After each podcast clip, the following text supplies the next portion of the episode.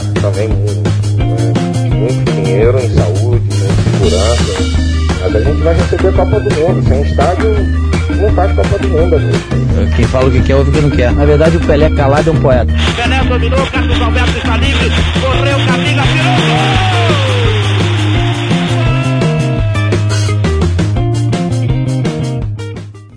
boa noite para você que está acompanhando o nosso YouTube, o YouTube do Cornetas Podcast, ou então, bom dia, boa tarde, boa noite, boa madrugada, qualquer horário, para você que vai nos acompanhar no podcast, porque o podcast pode ser ouvido a qualquer momento. Esse é o episódio de número 30 e você pode participar também, mandando o seu comentário, a sua pergunta, mandando a sua opinião. Hoje nós vamos falar sobre o seguinte tema: nós vamos tentar responder uma pergunta. O extracampo interfere na formação do elenco no futebol? Estou com quatro corneteiros hoje, o Paulo Vitor PV, que você já conhece. Tudo bem, Paulo? Tudo tranquilo, Rafael. Boa noite a todos. Vamos embora para mais uma. Temos também o Bruno Araújo, que está aqui no logo abaixo da tela, né, lá no canto esquerdo. Bruno Araújo, boa noite, tudo bem? Boa noite, Rafael, Marcos Vinícius, Paulo Vitor, CH. É mais um prazer estar de volta aqui para bater esse papo com vocês. Carlos Henrique, CH, também chegou hoje. Olá, Rafael, PV, Bruno, seja muito bem-vindo, Marcos Vinícius, Montanha. Um prazer enorme estar com você aqui, vai enobrecer ainda mais esse bate-papo, viu? É, ele não é o Capitão América, né? Tá, apesar de estar com a camisa do Capitão América, mas tá todo equipado, microfone, ah, tem tripé, tem tudo aí, tem suporte, tem, tem fone. Marcos Vinícius Montanha, meu amigo corneteiro do nosso grupo do WhatsApp. Para quem não sabe, quem participa do grupo do WhatsApp é, participa de um sorteio é, para participar também dos nossos cornetas ao vivo das nossas lives. E o Montanha se disponibilizou a participar essa, essa, desse mês de, de novembro e está aqui conosco para debater sobre esse tema, né? O extracampo interfere na formação do elenco? Vamos lá. Montanha, boa noite, cara, tudo bem? Boa noite, gente, tudo bem? Um prazer estar com vocês aqui, que honra. Não sei se eu vou acrescentar muita coisa, não. Agora, quanto a ser Capitão América ou não, eu não sou, mas eu sou mais bonito. Minha esposa me acha mais bonito que o Chris Evans, então, então eu tô feliz já. Já começou mentindo? Como é que pode um negócio desse, rapaz? Eu falei que a minha esposa acha, isso não é mentira. É, a esposa dele pode, ter algum problema de visão, né? Ninguém sabe. Pode, pode. Ou de julgamento. Também, né? pois é. Ó, Josenildo Cunha já tá mandando mensagem aqui. Boa noite, PV e os demais. Boa noite, Josenildo. Fica à vontade para comentar, para mandar sua mensagem, para interagir conosco durante esse episódio. Mas vamos para o que interessa o tema dessa noite. Tentar responder a pergunta: o extracampo interfere na formação do elenco? Por que esse tema?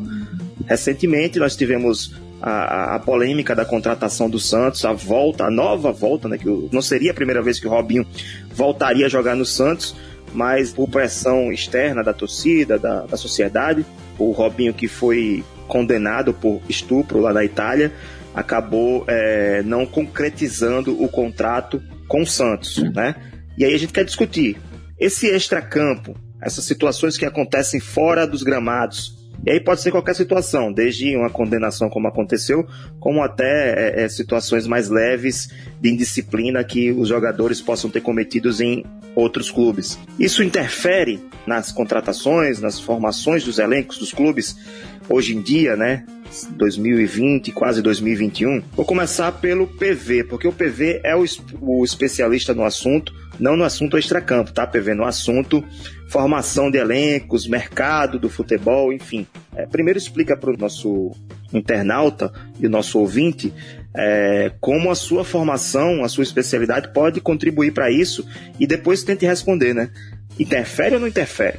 Então, é, eu sou educador físico, né, e me especializei é, na CBF e em outros cursos como analista de desempenho. E a partir que entrei na análise de desempenho e descobri que existem várias gamas dentro da análise de desempenho, eu me especializei mais ainda dentro da análise de mercado, né?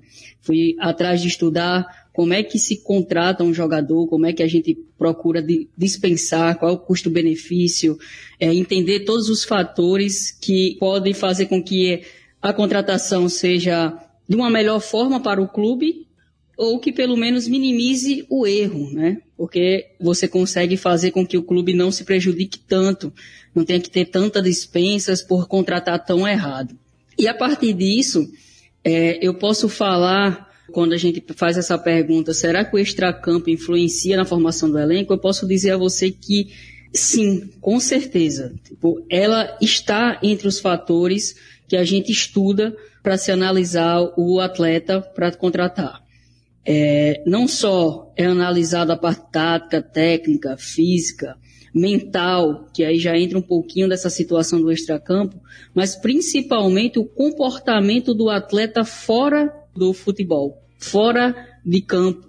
A gente analisa redes sociais, a gente analisa é, quais situações o, o determinado atleta é, está envolvido, né, como essa situação do caso Robinho.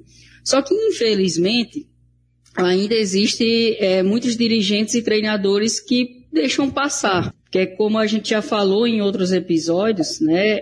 O futebol, ele está envolvido no meio mais, é, vamos dizer, sujo, preconceituoso, onde você vê todas, assim, você consegue enxergar muitos erros acontecendo ali, enraizado dentro do futebol, né? E aí alguns acabam deixando passar determinadas situações. Mas hoje, quando a análise de mercado começa a chegar no Brasil, não são todos os clubes que têm, e a análise de mercado ela ainda não toma decisões, né? Ela não, na verdade, ela nem deve tomar decisões, ela deve informar, ela deve dar a sua opinião. E determinados clubes têm seus conselhos, né? Seus conselhos para contratações e o analista de mercado tem um peso, na sua opinião. Mas, infelizmente, nem todos têm e acaba acontecendo determinadas coisas. Mas, resumindo, influencia sim o comportamento e é analisado sim. Todas essas situações do que o atleta se envolve, a gente tem que entender é para fazer um contrapeso. Será que é útil? Será que dá para trazer? Será que vai ser importante para o clube? Será que determinada situação, não só o caso Robinho, mas uma, um cara que é muito farrista, um cara que gosta muito de beber, né? Será que vai prejudicar o seu rendimento em campo? Tudo isso é analisado.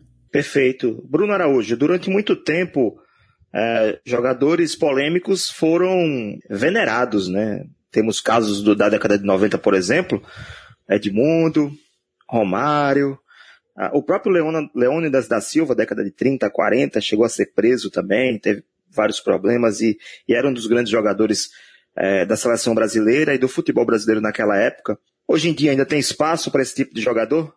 É, Rafael, para mim a gente tem que diferenciar duas coisas. Muitas vezes a gente atribui a palavra polêmica a determinadas questões. Existe a polêmica, existe o crime, né? No caso do Robinho, Robinho cometeu um crime. Ele foi não só acusado, como considerado culpado na primeira instância da justiça italiana pelo crime de estupro, né? E, inclusive, provas se tornaram públicas, onde ele externava, inclusive, o que teria feito, além de ter participado é, de toda a situação. Então, diante disso, um clube de futebol, a gente precisa entender que um clube de futebol é uma instituição que faz parte da sociedade e que tem entranhado em si todos os preconceitos que existem normalmente na sociedade, o machismo, a homofobia, a questão do preconceito de raça. Isso existe no futebol de forma talvez até é, é mais clara e explícita e para muitas pessoas acaba sendo mais aceitável porque não saberia dizer. Talvez isso acabe ficando muitas vezes em segundo plano em detrimento do objeto, que é o gol, que é a bola, que é o futebol em si. Só que não dá para dissociar uma coisa da outra. Um clube é uma instituição que tem uma imagem a zelar. Ora, eu, enquanto dirigente, não vou querer a imagem do clube que eu é, presido associada a um estuprador, associada a um bandido. E olha só que contrassenso. O próprio Santos, é, ele chegou a fazer campanhas fortíssimas de combate à violência contra a mulher. Ele chegou a incorporar um discurso fortíssimo nesse aspecto. Aí, na prática, ele dá guarida a alguém condenado pela justiça por um crime que o clube condena na sua comunicação. É, eu sou especialista em comunicação pública e sou especialista em gestão de marcas, Rafael. E sempre que a gente vê situações como essa, a impressão que dá é que o clube não fez funcionar o VDM, que é o departamento de vai da merda. Será que ninguém percebeu? Ninguém percebeu que você tem todo um discurso alinhado de responsabilidade social E aí você contrata um cara condenado por estupro. Eles acharam o quê? Que a sociedade ia ficar calada? A gente tem visto episódios dia após dia absurdos é, com essa pegada. A gente tem uma polêmica, inclusive, recente, que na verdade eu não vou usar o termo polêmica porque é absurda, de uma jovem é, influenciadora digital que não só foi vítima de estupro, como foi violentada durante um procedimento no tribunal. As instituições, seja no futebol, na sociedade de forma geral, não podem dar guarida a esse tipo de comportamento. Então, isso serve para o caso do Robinho, serve para qualquer outro caso. Se o cara bebe demais, é diferente porque é uma conduta que só diz respeito a ele e prejudica-o individualmente. E se dentro de campo ele não dá retorno, é diferente de uma situação em que o cara cometeu um crime. Agora, por exemplo, se o cara bebe e dirige e já foi flagrado em algumas oportunidades numa situação assim, aí é crime. É diferente. Então, o clube precisa ter responsabilidade sobre as condutas que assume e sobre o papel que ele tem ao dar palco para pessoas com condutas desse tipo. Isso é inaceitável em qualquer situação, não só no futebol, mas em qualquer instituição do planeta. Muito bem, Bruno Araújo. Agora, depois desse, desse, seu depoimento, quero mandar um alô aqui para o Nivaldo Alves, que está acompanhando, em nome de Rafael Moraes.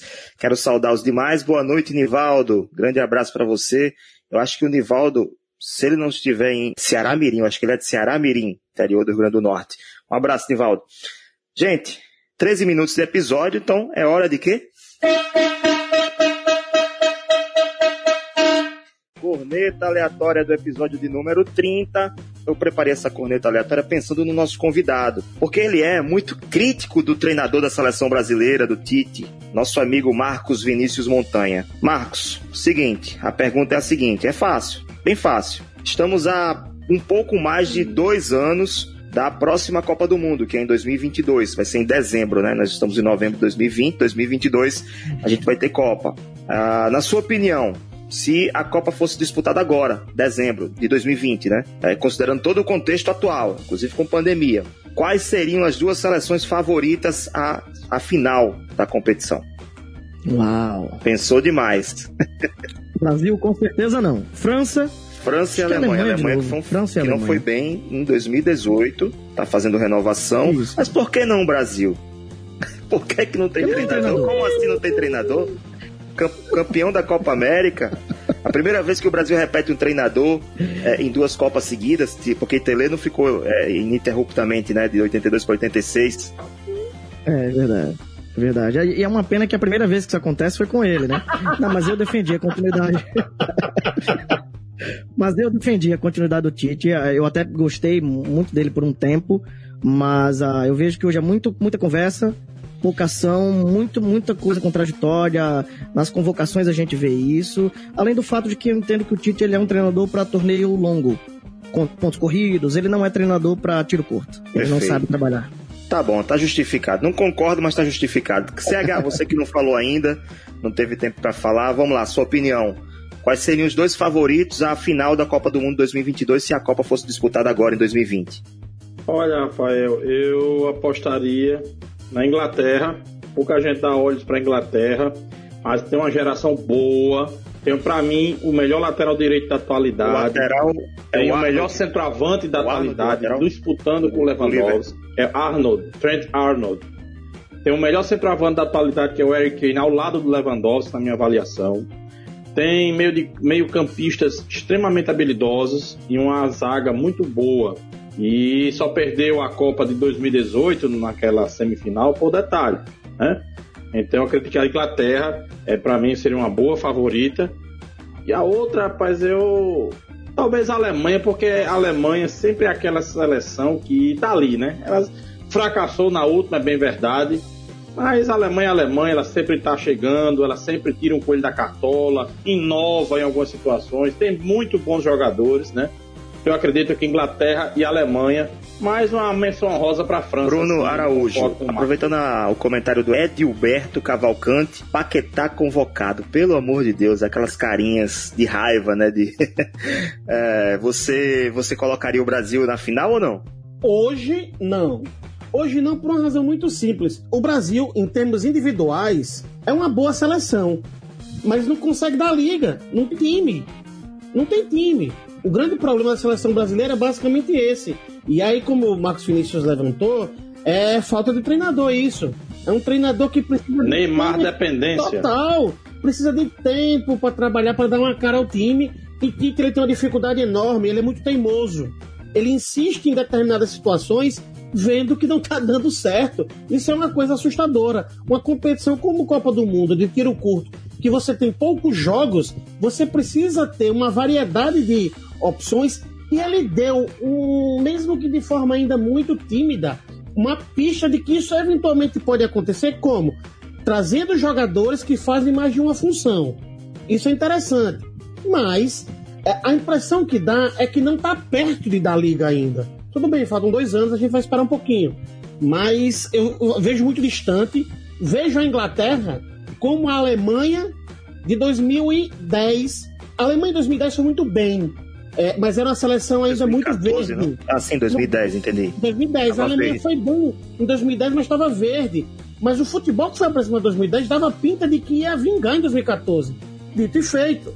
Então, a impressão que eu tenho em relação à Inglaterra é que agora em 2022 a gente vai ver uma seleção mais competitiva e mais experiente. A França, menção em rosa, porque é uma equipe muito boa, e a Alemanha é como se a disse, é um, geralmente dá trabalho. A gente tem história, inclusive, de equipes que foram campeãs e no ano seguinte não se saíram bem, então não tem nada de anormal nisso. Perfeito. Vamos para o nosso segundo bloco. PV, vamos começar por você novamente. De que maneira a análise de mercado ela pode efetivamente na prática contribuir? Como é que ela pode interferir numa situação como essa do próprio Robinho, né? E o do Bruno também, o Bruno goleiro que foi para vários clubes já depois que, que conseguiu a condicional e, e teve problemas também com, com, com protestos, né?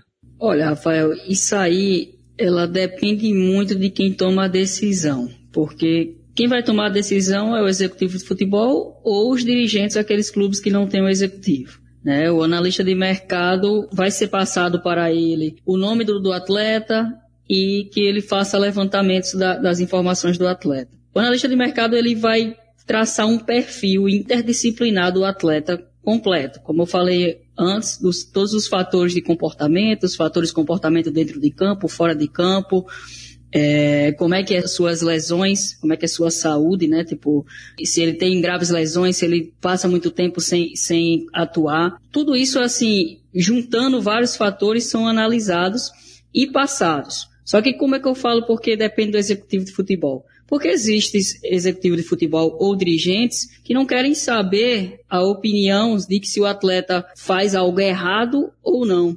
Se ele cometeu um crime ou não. Na lista de mercado pode até opinar sobre isso. Mas quem vai tomar a decisão é o dirigente ou o executivo. CH, a sua opinião sobre esse assunto, o extracampo, ele interfere nas contratações ou você acha que isso deveria ficar em segundo plano? Não, vai interfere, interfere sim. Os exemplos maiores são aí, estão aí, né? O próprio Robinho, que gerou uma comoção de boa parte da torcida do Santos, não foi unanimidade, porque infelizmente ainda, como o Bruno bem falou, existem pessoas que passam pano, que relativizam, né? Problemas sérios, como o que o Robinho cometeu e que está sentenciado em primeira instância. Óbvio que ele tem direito à defesa, mas por enquanto ele é um criminoso, né? Segundo a justiça italiana. Temos o caso também recente do Thiago Neves, em que ele foi ogerizado pela torcida do Atlético pelo não por um crime, né? Mas por, pelo extracampo, né? Digamos que ele fez um entre aspas um crime no futebol, que é tripudiar de um rival, né, desrespeitar uma camisa. Inclusive, ele fez uma brincadeira de péssimo gosto quando o Atlético estava mal, se eu não me engano, foi no Brasileiro do ano passado, e ele fez uma alusão ao Atlético que estava é, se desmanchando com a parede de uma barragem de Mariano, era de Brumadinho, não me lembro, colocou um escudo do Atlético na parede de uma barragem, aquilo foi uma tragédia, aquilo foi, um, para mim, foi até um crime, e ele faz uma brincadeira de péssimo gosto, e isso pegou muito mal né, para a torcida. Mas uma coisa que eu queria falar, rapidamente, é que no passado isso era muito relativizado. infelizmente, graças a Deus, hoje em dia, as pessoas estão se conscientizando, né? estão cobrando um papel mais digno do caráter da pessoa, né? uma, uma retidão maior, né? inclusive até para coisas que não é crime, entre aspas, como bebedeira, como né, farra, descompromisso, né? porque isso aí já é da pessoa, profissional, falta de profissionalismo, não é crime. Antigamente tinha muitos casos disso, por exemplo, é, vários jogadores chegaram bêbados, né? Teve até é, é, é cortes da seleção de 86, do Leandro e do Renato, pô, extracampo, farra, né? Tivemos o caso do Grêmio aí do Cuca e alguns do Grêmio em 83, se eu não me engano, que na Suíça eles supostamente e foram condenados pelo Tribunal Suíço por um estupro de menor de idade, pior ainda né? Mas isso na época foi relativizado. E que bom que hoje a sociedade está pelo menos com a cabeça um pouco aberta. Ainda temos umas, me perdoem as palavras, umas malas aí, né? Que passam pano, que não, que relativizam tudo, mas hoje a cobrança é muito maior, a expectativa de uma boa conduta é muito maior e isso interfere diretamente no rendimento do clube. Veja o Santos.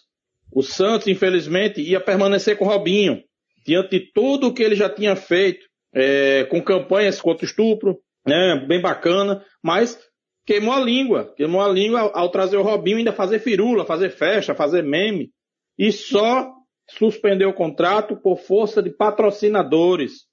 Não foi uma questão de arrependimento, que por mais que ele tivesse errado, mas pelo menos tivesse, como é que a gente diz, de, é, é, assumido o erro, continuaria feio, mas diminuir um pouquinho a imagem, o arranhão, limparia um pouquinho o arranhão, ficaria um pouquinho arranhado, mas limparia alguma coisa. Mas não, persistiram no erro e esperaram que patrocinadores é, ameaçassem sair. Aí quando pega no órgão mais sensível do, do ser humano, né, amigo? No bolso, o negócio fica pesado. Então, ainda é preciso uma conscientização de que certas atitudes precisam ser coibidas e que instituições, como o Bruno falou, clubes, justiça, é, órgãos, o que for, que for, precisam exigir que o profissional tenha retidão. Não precisa ser um santo, mas crime, aí, meu amigo, você tem que ser tolerância zero. Zero e a sociedade está cobrando isso. Marcos Vinícius, a sociedade ela está menos tolerante? Você concorda com essa afirmação? Olha, acho que por um lado sim. Eu estava pensando aqui enquanto o CH falava e uma coisa que eu tenho defendido nos últimos anos e que eu acho bacana de se ver essa, não é elitização a palavra, mas esse polimento do futebol. Embora o futebol seja né, um esporte popular, um esporte do povo, mas ah, eu sempre vi um, um antagonismo, um dualismo, de uma, por um lado uma torcida por um, um transgressor, um sujeito como foi mencionado aqui, um Romário, um Edmundo, e por outro lado uma defesa a nomes como um Kaká da vida, e, e sempre se vê essa disputa, né? Mas eu vejo que realmente hoje, quando você olha para um sujeito como Cristiano Ronaldo, que tem suas polêmicas e tal, mas, mas que é um profissional inquestionável, um cara que se cuida, um cara que, enfim, eu entendo que o futebol precisa passar por essa evolução, digamos assim, né? Hoje não dá mais para tolerar um sujeito que não seja um bom atleta, seja só um boleiro. Pelo menos não para mim. Eu, eu, eu acho isso bacana. Então, se a sociedade vê assim como um todo, eu não sei, mas me parece, me parece que os clubes estão começando a, a ser assim. Me parece que os clubes estão exigindo mais atletas, mais sujeitos compromissados com a causa, com o esporte, com o cuidado com o corpo, uh, do que antes. Antes isso era menos relevante. A gente fazia piada com o Ronaldinho Gaúcho porque não treinava e chegava e metia gol. E eu acho que hoje o esporte ele não tem mais espaço para isso. Acho que nunca vai virar um tênis, futebol, mas, mas eu imagino que essa mudança seja assim algo necessário. Mas eu queria fazer uma rodada final de perguntas do episódio do podcast, lembrando que a gente vai continuar com prorrogação logo após, né, a, a essa, ao episódio número 30, a prorrogação continua, mais 30 minutos para falar sobre outro, outros temas. E aí eu queria fazer essa rodada final para cada um de vocês. Vou começar pelo Montanha, vamos na sequência da tela, né? Montanha, depois Paulo Vitor, depois Bruno Araújo, depois Carlos Henrique. E aí vocês podem falar na sequência. Ah, vocês acham realmente que os clubes estão exigindo mais postura, mais compromisso, mais disciplina dos atletas?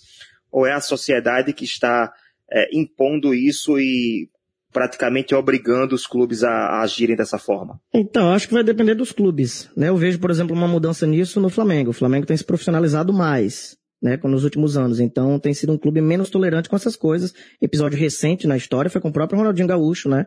Ah, que gerou uma série de problemas para o clube. Então acho que vai depender do clube. Dependendo do clube, eu, eu acredito que sim. Um clube, clubes sérios, eles têm tido mais essa postura profissional e não têm aceitado Thiago Neves da vida. Cruzeiro, por exemplo, já vai numa, numa contramão. Então não sei se eu fiquei aqui em cima do muro, mas eu vejo assim, eu não sei se é a sociedade apenas, mas eu vejo assim que os clubes que têm crescido no mundo, eles têm se preocupado mais com isso. Então, eu acredito muito é, parecido com o que Montanha falou, né, o Marcos Vinícius, que é a situação do de vai depender de cada caso e de cada clube, né? É, como ele citou o exemplo do Flamengo, o Flamengo tem se profissionalizado desde a da chegada do Bandeira, né, que foi o ex-presidente. O Flamengo se transformou. E também eu posso dizer que a sociedade também, que vai se transformando junto, né, ela vai é, começando a entender determinadas situações que não é legal. Né? Sem, acho que sempre houve alguns comentários é, falando, citando o futebol como algo ruim, que aceitava esses preconceitos, mas as pessoas que eram envolvidas com o futebol, ela não dava é, é, margem para isso se transformar em algo mais sério. E hoje está mais aberto, os clubes estão mais abertos. A gente pode pegar por, como exemplo também o Bahia. Né? O Bahia é, um, é o clube que ele faz essa, dessas situações uma, na sua gestão, dentro da sua gestão.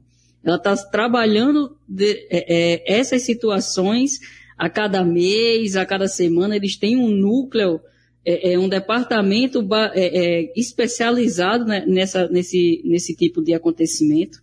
Né? Então, acredito que vai depender de cada clube, vai depender também de, do caso que acontece, que a sociedade começa a influenciar também. Mas ainda existem muitos clubes aí que, que passam a mão e não estão nem aí. Bruno Araújo. É para mim é muito simples. As instituições, elas sempre vão ser reflexo da sociedade. Os clubes só vão tomar uma posição porque existe uma demanda e uma pressão da sociedade para que eles ajam assim. E eles não vão agir de uma hora para outra é, de maneira absolutamente voluntária e não vão atuar de forma igualitária alguns clubes vão sair na frente, outros vão começar muito depois, e essa é uma transição cultural que leva tempo para se concretizar.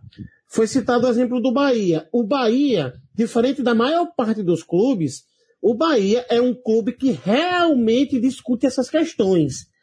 Não é só post bonitinho em rede social, não é só videozinho circulando em TV. O Bahia realmente engaja na discussão de temas ligados a sociedade discute preconceito, discute racismo, discute homofobia, discute uma série de questões. O Fortaleza também tem tentado fazer alguma coisa nesse sentido.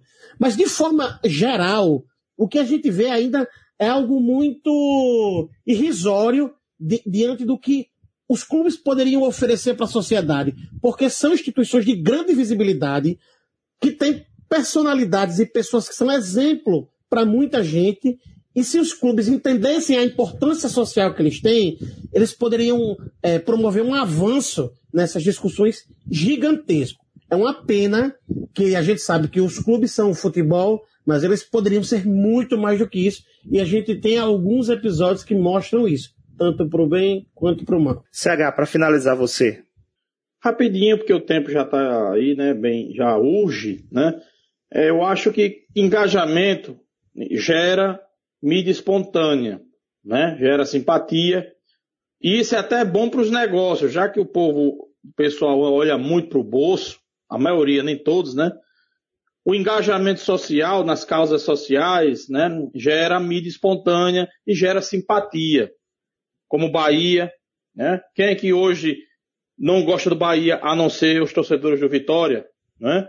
Quem é que não gosta do Paysandu, que também está começando a se engajar fora, os torcedores do Remy da Tuna Luso, né?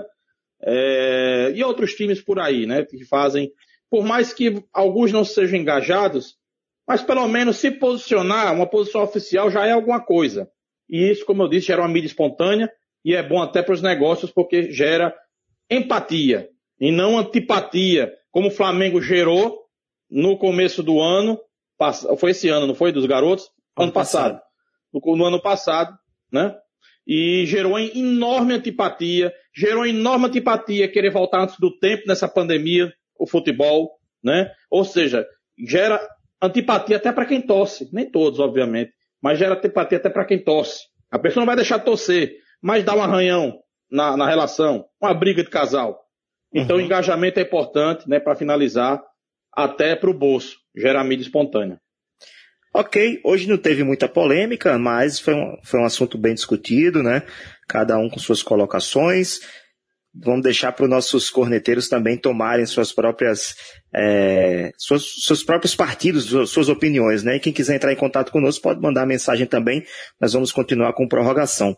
Vamos para o bloco final agora. Nesse bloco final, tem até uma mensagem aqui do Edvan Mello, muito boas colocações. Parabéns a todos os participantes. Um abraço, Edvan. Obrigado por estar conosco aqui. O episódio número 30 está terminando agora. Quero agradecer Marcos Vinícius Montanha por participar. Obrigado, Montanha. Por que esse apelido Montanha, afinal de contas? Se eu estivesse em pé e vocês estivessem do meu lado, vocês entenderem. tá, tá sentado em duas cadeiras, né? Dois banquinhos assim para ficar mais alto. Mas obrigado pela participação e vamos continuar no prorrogação. Eu que agradeço demais, foi um, uma honra estar aqui com tanta gente fera aí. Eu sou só o, o Penetra. Ah, você é um dos principais dessa tela. Obrigado a todo mundo que acompanhou o podcast até esse momento. Vamos continuar com o nosso prorrogação, mais 30 minutos falando sobre outro tema. Se você está acompanhando o podcast, siga o nosso Twitter, arroba Cornetas Podcast. Acesse o nosso site www.cornetaspodcast.com e também assine o Cornetas Podcast na sua plataforma de podcast preferida e manda o link do episódio para o seu corneteiro, seu amigo corneteiro, para o seu grupo de torcedores, o seu grupo de, é, da pelada, enfim, para todo mundo que curte uma boa discussão, um bom debate sobre futebol. Nós temos já 30 episódios com esse, tá? Fica aí essa dica para você mandar para que eles possam conhecer também o nosso podcast. Vou finalizar aqui o podcast, gente. Ele vai ser publicado às 7 horas da manhã da semana que vem, tá bom? 7 horas da manhã nas plataformas de podcast. E agora a gente vai continuar com o nosso prorrogação.